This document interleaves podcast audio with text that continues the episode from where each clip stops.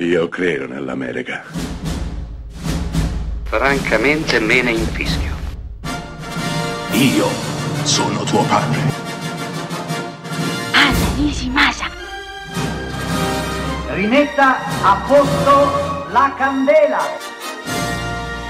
Rosa bella. Il ciclo arturiano, croce ed delistia di milioni di appassionati che hanno visto il mondo di Re Artù e dei cavalieri della tavola rotonda rappresentati dozzine di volte sul grande schermo.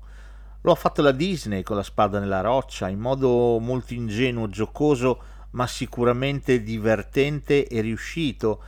Lo hanno fatto in tempi recenti, ci ha provato Guy Ritchie con il suo King Arthur, il potere della spada, film piuttosto imbarazzante. C'è stato chi ha provato ad affrontare la cosa dal punto di vista storico, chi invece ha provato ad affondarla nella modernità, strizzando l'occhio al pubblico più giovane, ma nessuno, veramente nessuno si è lontanamente avvicinato al lavoro fatto da John Burman nel 1981 con Excalibur. Excalibur ha una messa in scena sontuosa, spettacolare, indimenticabile. Si tralascia tante cose, si prende molte libertà, ma mai prima d'allora e mai dopo di allora nessun film è riuscito a raccontare così bene il ciclo arturiano, le origini, i dubbi di Artù, gli amori, gli scontri, la fine, tutto ciò che ruota attorno a questo personaggio mitologico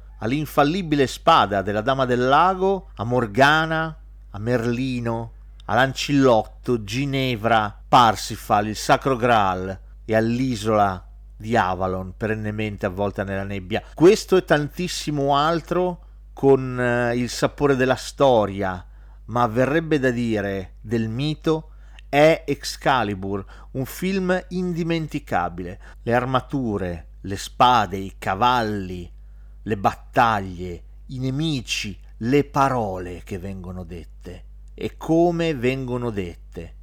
Excalibur è tutto questo, la parabola mitologica di una spada che nasce e muore in un lago e che ha dato senso e gloria a un intero paese.